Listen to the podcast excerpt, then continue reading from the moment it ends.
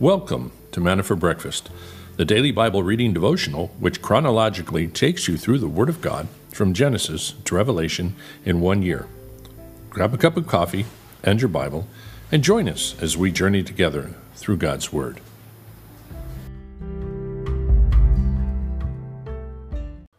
All right, good morning, everyone. Welcome to Manna for Breakfast. Let's look at this day in history. We are this Monday morning on the twenty-fourth here today. William Howard Taft, twenty-seventh president, said, "Don't write so that you can be understood. Write so you can't be misunderstood." Pretty insightful. Hubble Space Telescope was launched April twenty-fourth, nineteen ninety. Most of us remember that. one point five billion dollars Earth orbiting telescope. And there you go, although it had a flawed lens, and so it uh, didn't work at first, but then they, they uh, gave it some glasses and retrofitted it so it would.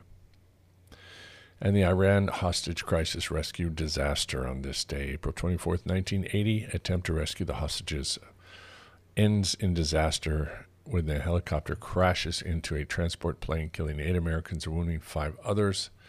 The secret rescue mission, codenamed Eagle Claw, had already been aborted due to um, equipment failures and severe dust storms. The helicopters were reportedly themselves repositioning themselves for refueling when the crash occurred. The embassy had taken over, been taken over by the Iran students and believed the U S was attempting to undermine the Iranian revolution.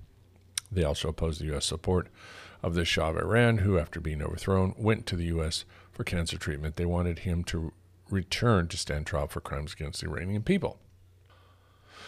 First person to die during a space mission, and Soviet cosmonaut Vladimir Komarov dies in the spacecraft uh, when it became entangled in his parachute. A very sad day for that.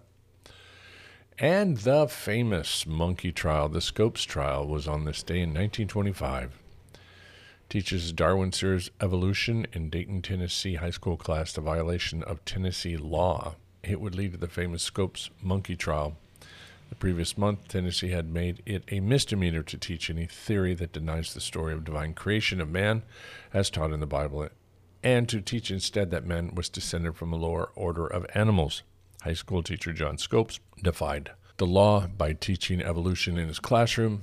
Famous lawyer, three-time U S president, Presidential candidate Williams Jennings Bryan volunteered for the prosecution. The attorney Clarence Darrow joined the A C L U for the defense. Darrow called as his sole witness for the defense the prosecuting attorney Bryan in an attempt to discredit his literal interpretation of the Bible. Um, Bryan was ridiculed and forced to make contradictory statements. In an unusual twist, the defense attorney, in the closing remarks, asked the jury to convict his client. This accomplished two things: allowed the case to be taken to the Tennessee Supreme Court, and it prevented the prosecutor from delivering his closing speech that he had spent weeks preparing. Scopes was found guilty and ordered to pay a fine of one hundred dollars. Even though Bryan, the prosecutor, won, he was publicly humiliated, and many believe the public ridicule contributed to his death six days later. The conviction was eventually overturned by the by the Tennessee Supreme Court. So the beginning of the end, in one sense, of the embracing of Darwin's theory of evolution, which now uh, genetic physicists, unsaved genetic physicists, say untenable, doesn't work, can't work. The cell is too complex. We had no idea how complex a cell was. You cannot accidentally stumble. This has to be intelligent design. Henceforth now, the whole belief of we're seeded here by ancient aliens. That's the only place they can go because they will not accept a creator God. Kodak. Okay, April twenty-fourth, nineteen eighty-eight, Eastman Kodak Company is founded. The Kodak camera was soon introduced with the slogan, "You press the button, we do the rest." Hmm. And how many of us had, our dads had Kodak cameras? I remember ours well. When the Trojan War in eleven eighty-four, the Greeks entered Troy hidden inside a giant wooden horse. Although I'd like to get the full story of that. I don't remember. I think there was a lot of things that weren't true, what you see in the movies. And I think that might be it. Hmm. There's a lot of other stuff, actually, but there's too much to go into. So we will go to the dad jokes. Okay, so I'm going to try... I'm going to try the laugh track just because I've been, I've been wanting to. And if it's if it's too loud, let me know, but I'm going to I'm gonna try it anyway. A cheese factory exploded in France.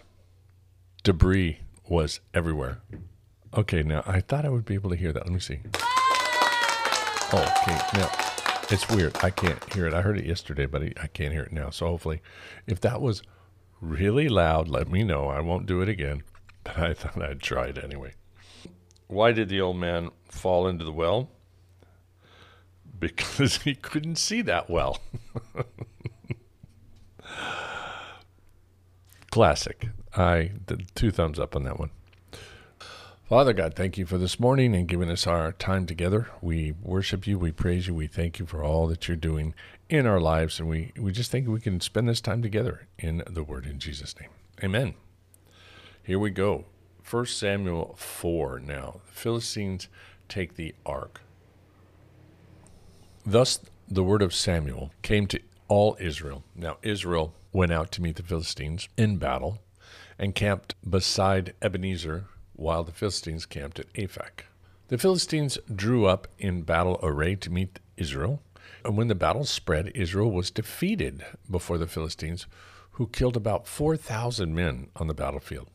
When the people came to the camp, the elders of Israel said, "Why has the Lord defeated us today before the Philistines? Let us take to ourselves from Shiloh the ark of the covenant of the Lord, that it may come among us and deliver us from the power of our enemies." So the people sent to Shiloh, and from there they carried the ark of the covenant of the Lord of hosts, who sits above the cherubim, and the two sons of Eli, Hophni and Phinehas, were there with the ark of the covenant of God. As the ark of the covenant of the Lord came into the camp, all Israel shouted with a great shout so that the earth resounded. Verse six. When the Philistines heard the noise of the shout, they said, "What does the noise of this great shout in the camp of the Hebrews mean?" Then they understood that the ark of the Lord had come into the camp. The Philistines were afraid, for they said, "God has come into the camp." And they said, "Woe to us, for nothing like this has happened before. Woe to us, who shall deliver us from the hand of these mighty gods? These are the gods who smote the Egyptians with all kinds of plagues in the wilderness. Take courage and be men, O Philistines, or you will become slaves to the Hebrews, as they have been slaves to you. Therefore, be men and fight." So the Philistines fought, and Israel was defeated. And every man fled to his tent. And the slaughter was very great, for there fell of Israel thirty thousand foot soldiers. And the ark of God was taken, and the two sons of Eli, Hophni and Phinehas, died. Now a man of Benjamin ran from the battle line and came to Shiloh the same day with his clothes torn and dust on his head. And he came, behold, Eli was sitting on his seat by the road, eagerly watching, because his heart was trembling for the ark of God. So the man came to tell it in the city, and all the city cried out. When Eli heard the noise of the outcry, he said, "What does the noise of this commotion mean?" Then the men came hurriedly and told Eli. Now Eli was ninety-eight years old.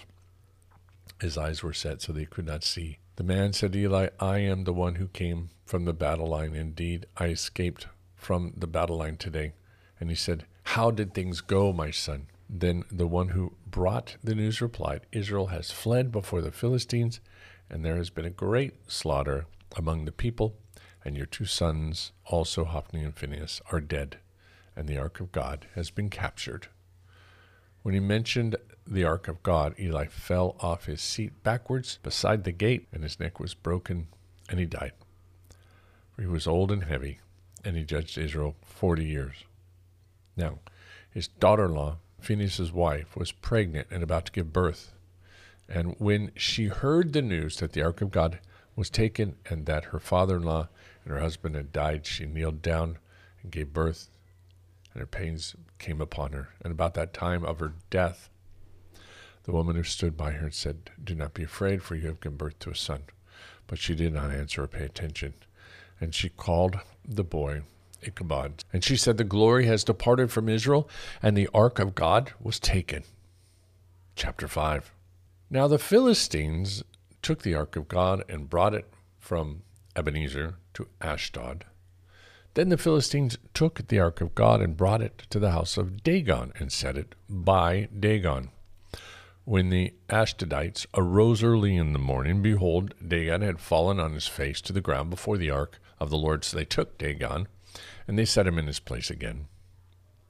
But when they arose early the next morning, behold, Dagon had fallen on his face to the ground before the ark of the Lord, and the head of Dagon and both the palms of his hands were cut off on the threshold. Only the trunk of Dagon was left to him. Therefore, neither the priests of Dagon nor, nor those who enter Dagon's house tread on the threshold of Dagon in Ashdod to this day. Now, the hand of the Lord was heavy on the Ashdodites, and he ravaged them and smote them with tumors, both Ashdod and its tumors. When the men of Ashdod saw that it was so, they said, "The ark of God of Israel must not remain with us, for his hand is severe on us and on Dagon our God." So they sent and gathered all the lords of the Philistines and said to them, "What should we do with this ark of God of Israel?" And they said, "Let the ark of God of Israel be brought around to Gath." And they brought the ark of God of Israel around. And after they brought it around, the hand of the Lord was heavy against the city, with very great confusion, and he smote the men of the city, both young and old, so that tumors broke out on them. So they sent the ark of God to Ekron. And as the ark of God came to Ekron, the Ekronites cried out, saying, "They have brought the ark of God of Israel around to us, to kill us and our people." They sent, therefore, and gathered all the lords of the Philistines, said, "Send away the ark of God, and let it return to its own place, so that it will not kill us and our people." For there was a deadly confusion throughout the city, and the hand of God was very heavy there. And the men who did not die were smitten with tumors, and the cry of the city went up to heaven. Chapter six. Now the ark of the Lord had been in the country of the Philistines seven months, and the Philistines called for the priests and the diviners, saying, "What shall we do with the ark of the Lord? Tell us how we shall send it to its place." And they said, verse three, They said, "If you send away the ark of God of Israel, do not send it empty, but you shall surely return to him a guilt offering. Then you will be healed, and it will be known to you why his hand is not removed from you." Then they said, "What shall be the guilt offering which we shall return to him?" And they said, "Five golden tumors and five golden mice, according to the number of the lords of the Philistines. For one plague was on all of you and on the lords. So you shall make likenesses of your tumors and likenesses of your mice that ravage the land, and you shall give glory to God of Israel. Perhaps he will ease his hand from you, your gods, and your land. Why then do you harden your hearts, as the Egyptians and Pharaoh hardened their hearts when they had severely dealt with them? Did they not allow the people to go? And they departed. Now therefore take and prepare a new cart and two milk cows on which there have never been a yoke, and hitch the cows to the cart, and take their calves home away from them. Take the ark of the Lord and place it on the cart, and put the articles of the gold which you return to him as a guilt offering in a box by its side. Then send it away that it may go. Watch, if it goes by the way of its own territory to Beth Shemesh, then he has done us a great evil. But if not, then we know that it was not his hand that struck us. It happened to us by chance." Then the men did so, and took two milk cows, and hitched them to the cart, and shut up their calves at home. They put the ark of the Lord on the cart, and the box with the golden mice, and the likenesses of their tumors. And the cows took the straight way in the direction of Beth Shemesh, and they went along the highway, lowing as they went, and they did not turn aside to the right or to the left. And the lords of the Philistines followed them to the border of Beth Shemesh.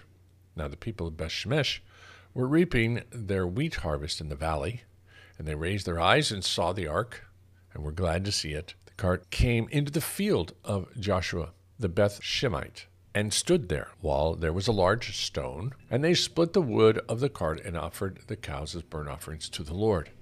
the Levites took down the Ark of the Lord and the box that was with it, in which were the articles of gold, and put them on a large stone, and the men of Beth Shemesh offered burnt offerings and sacrifices to the Lord. When the five lords of the Philistines saw it, they returned to Ekron that day. These are the golden tumors which the Philistines returned for a guilt offering to the Lord, one for Ashdod, one for Gaza, one for Ekron, one for Gath, one for Ekron. And the golden mice, according to the number of all the cities of the Philistines, belonging to the five lords, both of the fortified cities and of the country villages. This, the large stone on which they set the ark of the Lord, is a witness to this day in the field of Joshua the Beth Shemite. Now, verse nineteen, he struck down some of the men of Beth Shemeth because they had looked into the ark of the Lord. He struck down all of the people, fifty thousand seventy men. And the people mourned because the Lord had struck the people with a great slaughter. And the men of Beth Shemesh said, "Who is able to stand before the Lord, this holy God? And to whom shall he go up from us?" And they sent messengers to the inhabitants of Kiriath-Jerim, saying, "The Philistines have brought back the ark of the Lord. Come down and take it up to you." Huh. Yeah, we'll stop there. So what's, go- what's going on here? Samuel is now the one that is the prophet over Israel. He's now old enough. He's been anointed by God. He's found God. He's remember, he had an encounter with God. Now, yes, he's heard his voice. He now can... He knows how to listen to God to get his, his direction. And he's God is speaking to, to Samuel, to Israel. And we s- surmise that he tells them not to go up against um, the Philistines. He certainly would have told them if he had opportunity not to take the ark. But they we don't know if he told them that too or not. But what's interesting is he's conspicuously absent through all of this. We don't hear them counseling with him. He doesn't have anything to say against this. This is all Eli and his sons. And they go, "Hey, we got a great idea. We're losing this battle. Let's go get the ark." Now, keep this in mind. The the Battle of Jericho was almost four hundred years earlier. I mean, they've been in the Promised Land a long time by this point. And they're thinking way back at the beginning, "Hey, man, remember our forefathers took this ark, and, and they, they won their first battle in Israel. Let's just go get the ark, and we're going to do it." And notice it says they went for it. The big clue here, they went for it, the ark. They were they were thinking it was the box that they needed, not the God of the box. So they go and get it, and they get Hophni and Phinehas, who know better, because they they ha- they were not chosen by God, really. They were not were walking in the Spirit of God or following after God. They were uh, unsaved and, and uh, unrepentant and completely judged, already judged by God. So it's going to be a worse scenario. So they bring the box into the camp. They go, "Hey, hey, we got the box. Box is going to go before us. We'll win the battle." And God needed to teach them that they, they were all unrepentant. They were suffering because they were not following after him. And now they want an, and we would call it today an amulet. They want a good luck charm to go in with them as they go fight the battle. And so God says, mm-mm. And there's this huge slaughter. thirty thousand plus the previous four thousand, huge slaughter. And the and the Philistines were like, they capture the ark, and they're like, "Hey, we're awesome. We got the ark. We got their God," in a sense. And it's interesting, they had more faith in the God of Israel and his abilities than, than the Israelites did. They weren't really thinking about Yahweh as much as they were thinking about the box. But once they get the ark, the Philistines immediately go, "Wait a minute, we're dealing with the God of Israel who saved Israel out of Egypt and all of those plagues." They're remembering four hundred years earlier. Can you imagine having that kind of memory today? Being worried about something that happened four hundred years ago and thinking this is the power of their God. It shows you how amazing the Exodus was, that all of Canaan, the known world at that time, knew what happened. And yet they had had victory over Israel because Israel had wandered so far from God. So again, so they take the, this ark, and they see all of these horrible tumors. And of course, we, they, we think the, the, the popular belief that seems to be is one of the things they were struck with was hemorrhoids, horrible, horrible hemorrhoids, and these rats and these horrible things that caused so many people to die. And and in the midst of all this, they're realizing that our gods cannot do anything against this God. We cannot use our, our th- these Dagon was their great god that they were they were worshiped at that time. They take Yahweh into their temple just to just to mock Yahweh God and say, ha ha, we gotta, we'll put our God in our temple to to be a servant, probably, or let the people see how Dagon is so much greater than than their God. And of course, they would have put the Ark in a lower position over their Dagon God, who would have been elevated, as as normal in temples. You always elevate your God. And so what happens the next morning? Boom! Their God's on their on their on his face. And uh, you know, I think God has a sense of humor in that. It's like, okay, you guys think your God is something? It's an idol. It's nothing. And he slams them down. And the next day, they they don't get the point. So he does it again and cuts off his hands. Cutting off the hands and stuff is, means he has no power to do anything. Cutting off the head, you know, the head of the serpent, he has he has no he has no authority, he has no power, no position before Almighty God. Now at that point, you would think maybe they would want to just give up and worship Yahweh and say, we got the wrong God here. This God can defeat any God, and look what he's killing us, and we better bow. Why they didn't, we don't know. I got a couple of guesses. Number one, they had this goofy belief that the gods were local, and they thought, if I don't know, if we have to follow Yahweh, we have to go into Israel territory, would be one. Or they, I guess there's a few reasons, because they thought, well, God's just mad at us. He's our enemy. We can't follow him because he's already decided to kill us. We just got to get far away from him. There was a fear, not realizing that Yahweh God was all-inclusive, I guess, to use the word. He was willing to forgive anyone and take anyone. And and the other the other fact is they were just so immoral. They were so completely corrupt in their moral character that they would not for a minute uh, abide the idea of thinking that they needed to love their neighbor as their self and selfishly and love God with all their heart, soul, and mind, and, and forego adultery and forego all of the homosexuality and immorality that was going on. So probably another reason. But whatever it was, they, they said... Even in, in, in this obvious, obvious uh, demonstration of real power, they they said, we just want to get away from it, which is scary because it's pretty much what people still do today. People have an understanding of the real power of God. And, uh, and rather than yield to it, they, they run from it. Amazing. A lot more we could go into there, but uh, I mean, Hophni and Phinehas die in the end of uh, that, that fulfills the prophecy that Eli got uh, when he, he was given the word. Um, Samuel gets the word from God, tells Eli, and uh, and then of course Eli gets the word from the Lord. His sons are going to die both in the same day, and this is where it happens. So we'll move on. Luke chapter eighteen now, first twenty-three verses. Now he was telling them a parable to show that at all times they ought to pray and not to lose heart, saying, in a certain city there was a judge who did not fear God and did not respect man. There was a widow in that city, and she kept coming to him, saying, give me legal protection from my opponent. But while he was unwilling, but after afterward he said to himself, even though I do not fear God nor respect man, yet because this widow bothers me, I will give her legal protection. Otherwise, by continually coming, she will wear me out. And the Lord said to her, see what the righteous judge said. Verse seven, now will not God bring about justice for his elect, who cry to him day and night? And will he delay long over them? I tell you that he will bring about justice for them quickly. However, when the Son of Man comes, will he find faith on the earth? Verse nine. And he also told this parable to some people who trusted in themselves that they were righteous and viewed others with contempt. Two men went up into the temple to pray, one a Pharisee and the other a tax collector. The Pharisee stood and was praying this to himself, God, I thank you that I'm not like other people, swindlers, unjust, adulterers, or even like this tax collector. I fast twice a week.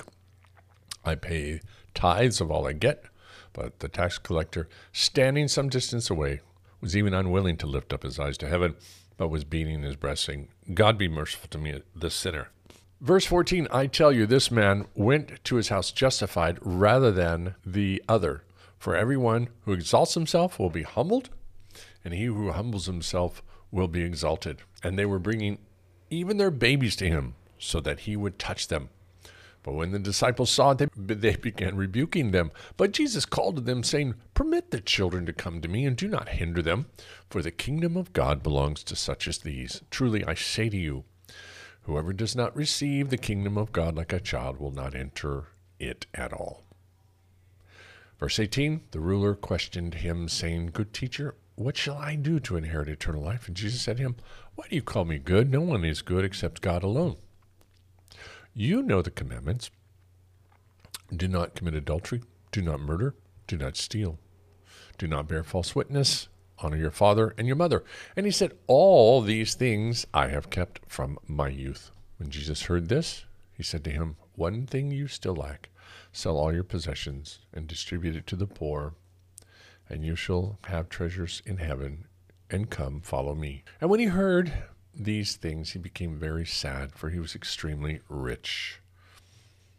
Isn't that the truth? Well, we'll stop there for today. It's too many parables to really go into at all. I just wanted to, where my heart lies and the focus is of, do not hinder the little children to come unto me, for such is the kingdom of heaven. The, the whole issue of um, coming before God with the heart of a child and allowing children to come before him, so important.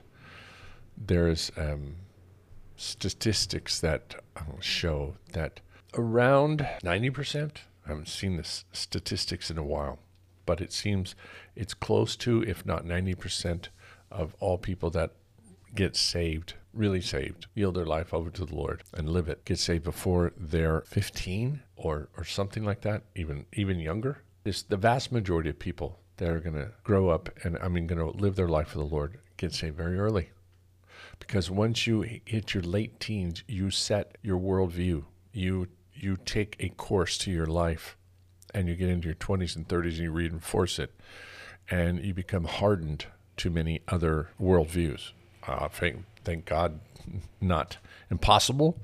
Uh, anyone who gets saved over forty and fifty, you count yourself blessed of the Lord because you're in a very small minority.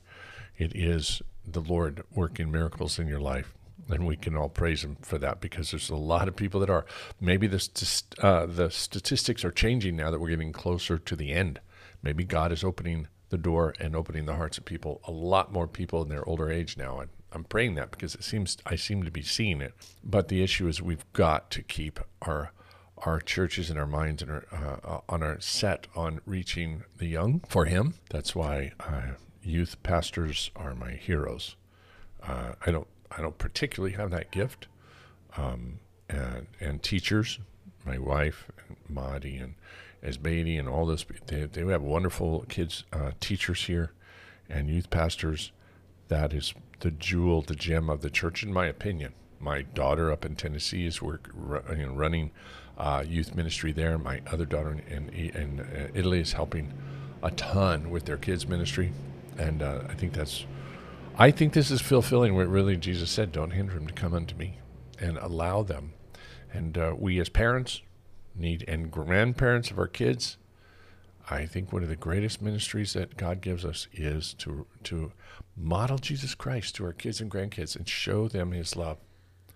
And there's been so many cool stories of people that have kids that are, you know, prodigals, far away from the Lord, broken relationships, but they'll allow their grandkids to come over, and they just love on those grandkids and show them the Lord, and, and you see transformation. It's so amazing.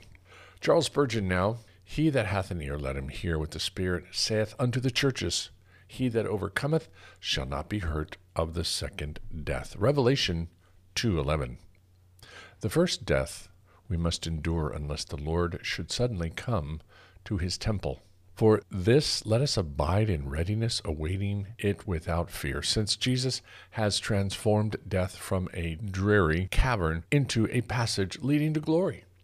The thing to be feared is not the first, but the second death, not the parting of the soul from the body, but the final separation of the entire man from God. This is death indeed. This death kills all peace, joy, happiness, hope. When God is gone, all is gone.